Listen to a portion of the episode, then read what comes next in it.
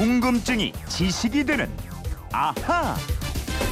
네, 궁금증과 호기심이 세상을 바꿉니다. 궁금증이 지식이 되는 아하 휴대폰 뒷번호 8847님의 궁금증입니다. 대학에 진학하려는 수험생들이 수능 시험을 치르고 있는데요. 이 시험에 대비하기 위해서 많은 학생들은 각종 사교육을 받습니다. 조선 시대에는 과거 시험을 치렀는데 그때도 지금처럼 사교육을 많이 받았을까요? 아하에서 알려주세요. 이러셨는데 매일 시험 보는 것처럼 궁금증을 풀어드리는 김초롱 아나운서와 이거 한번 알아보죠. 어서 오세요. 네, 안녕하세요. 지금 시간표 보니까 수험생들은 2교시 수학 시험 보는 어우, 시간이던데요. 예, 예. 김초롱 씨는 수학 시- 수학 좋아하니까 그죠? 수학이 제일 잘 나왔었어요. 어, 그랬어요? 야 얄밉다. 어제 어제는 뭐라 그랬더라? 뭐 망쳤는데 예, 뭐 어디 어디 갔고? 어? 폭망했다 그랬더니 참. 항의 문자가 엄청 많이 왔습니다. 수학 어려워 죽겠는데 수학 예. 뭐 제일 점수가 잘 나왔다고. 가지가지로 재수가 없죠. 오늘은 좀 재수가 없어야 합니다, 여러분. 아, 참. 예? 그렇지 재수가 없어야지. 예, 재수 없는 하루 되십시오. 네, 네. 조선시대 과거 예. 시험 경쟁이 이것도 엄청 치열했겠죠. 아, 엄청 치열했죠. 예. 과거 시험은 일반적으로 3년에 한 번 33명을 뽑았습니다. 음. 지원자가 많으면 10만 명까지, 조선 말기에는 16만 명까지 몰렸고요. 네. 문과 시험 응시자가 평균 6만 3천 명이었다고 합니다. 야, 평균 6만 3천 명 중에서 33명. 그러면 경쟁률이 한 2천 대1 되는 거잖아요. 와, 무지무지 심하죠. 아, 그래서 연암 박지원이 과거 시험에 대해 쓴 글이 있습니다. 음. 만에 하나가 합격이고 음. 열에 아홉이 저승 문턱까지 가는이라고 상황을 네. 묘사하고 있습니다. 어, 그리고 어떤 장소가 어지러운 걸 난장판이라고 묘사를 하잖아요. 네. 이 난장판이라는 말도 서로 뒤엉킨 과거 시험장 풍경에서 유래했다고 합니다. 아, 그런 거였어요? 예. 어, 국가의 미래를 책임질 인재를 뽑는 제도가 과거 제도잖아요. 예. 근데 그런 시험이 난장판이었다? 야, 이거 정말 경쟁이 엄청 심했군요. 아, 몇만 명이 왔으니까 엄청. 났겠죠. 네. 뭐 지금도 그렇지만 경쟁이 치열하면 갖가지 편법들이 등장하기 마련입니다. 네. 조선 시대에도 편법들이 등장해요. 음. 임금이 참관하는 최종 시험 전시를 치르기까지는 몇 단계 시험을 통과해야 하는데요. 네. 각 지방에서 치르는 향시를 볼 때 경쟁률이 낮은 지역에서 보려고 위장 전입도 불사했습니다. 야, 위장 전입까지 나올 정도면은 그때도 진짜 사교육이 있었겠는데요. 꽤 심했겠는데요. 아, 그럼요. 조선 초기부터 아주 극성이었다고 합니다. 아. 세종실록을 보면 글을 배우는 자들이 미리 시험 볼 시기를 알고서 한가히 놀면서 공부를 안 하고 있다가 네. 시험 때가 오면 여러 글을 주워 모아가지고 요행이나 바랍니다. 어. 이런 기록이 있어요. 어. 당시 권문세가의 자제들이 개인 과외나 뭐 사설 학당에서 과거 시험을 준비했다고 합니다. 그러니까 쪽집게 과외를 받은 거구나. 그렇죠. 공부 안 하고 있다가 그렇죠. 딱 어, 요거 요거 요거만 해. 딱 그러면 그거 한 거예요. 족보처럼 나왔던 그렇지, 것만 그렇지. 풀고 그랬을 거예요. 예. 시험 때가 오면 여러 글을 주워 모아 공부를 한다. 일종의 참고서 같은 게 아니고 저는 이, 그건 것 같아. 쪽집게가. 그렇죠. 네. 뭐 참고서 아니면 문제집 같은 책인데 네.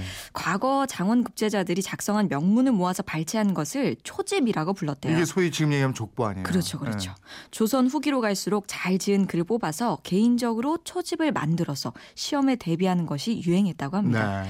그리고 전책 정수, 동책 정수, 진영 수어 이런 책들이 유명한 신하들이 작성해서 올린 책문 가운데 우수한 답안들만 뽑아서 편찬한 책들입니다. 아 그렇군요.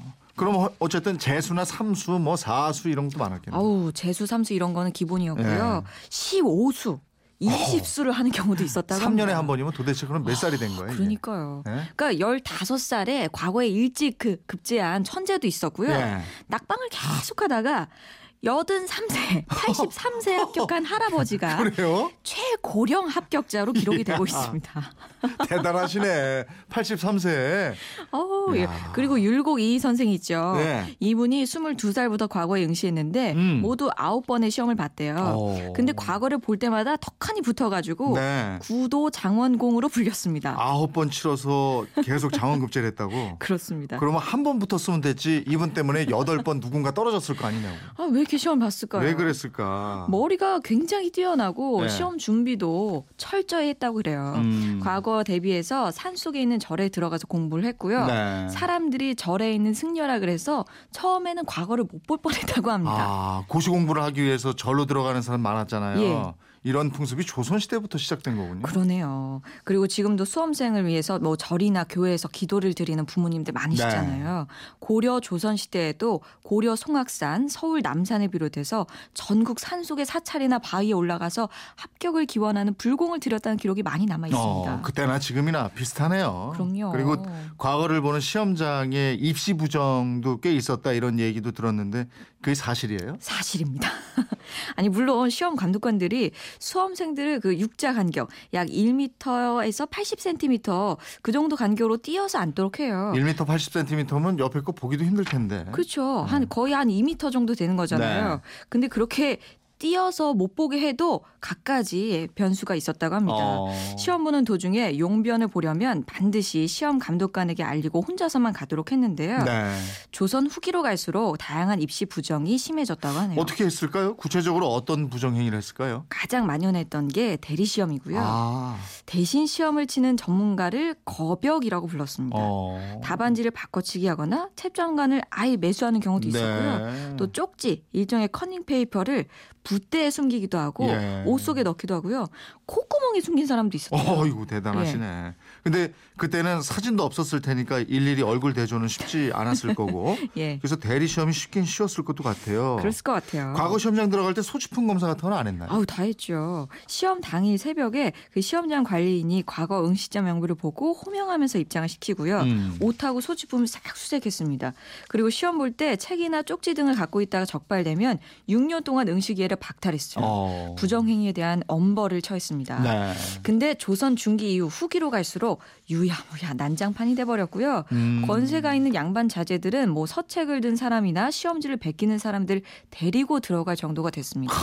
참이 과거 급제 아니면은 출세할 길이 없어서 그랬을까요? 아니면은 뭐 그럴수록 시험 관리가 더 엄격해지고 막 이래야 되는데 음, 조선 그러게요. 후기로 갈수록 이게 예. 아주 엉망이 돼 버렸군요. 아주 기상천외한 부정행위도 있었는데요. 네. 숙종 때 어떤 여인이 나무를 캐다가 땅에 묻혀 있는 노끈을 발견합니다. 예. 이 노끈을 쫙 잡아당겨서 쫓아가 보니까 대나무 통 속으로 이어져서요.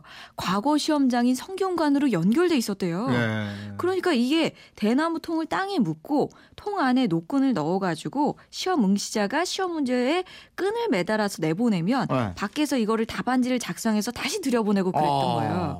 이게 성공했는지 알 수는 없는데 네. 누가 그랬는지도 못 잡았다고 합니다. 아, 이 범인을 못 잡았어요? 예. 못 잡은 거야? 안 잡은 거야? 이- 이- 이런 게 이제 또 궁금해지네. 그, 그것도 모르겠네요. 과거 시험은 인재를 뽑는 뭐 예. 최고의 국가고시인데 이거 너무 심했네요. 그렇죠. 예. 그러다가 나중에는 돈으로 아예 과거 급제증을 사기로 했, 사기도 했습니다. 음. 이 과거 시험 중에 소과급제에 3만 양, 음. 대과급제에는 10만 양의 뇌물이 필요했다고 아, 그래요.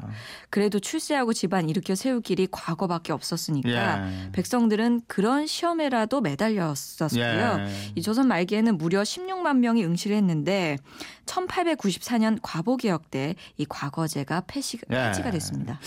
오늘은 과거 시험하고 수능 시험하고 저희가 이렇게 비교를 해봤는데 사실 예. 어떻게 놓고 보면 과거 시험은 사법고시나 행정고시나 뭐 이런 거하고 비슷한 거잖아요, 그죠? 그렇긴 하죠. 예. 그래도 시험은 시험입니다. 그렇죠, 그렇죠. 힘들어요. 예, 예. 아유, 8847님 궁금증 풀리셨어요?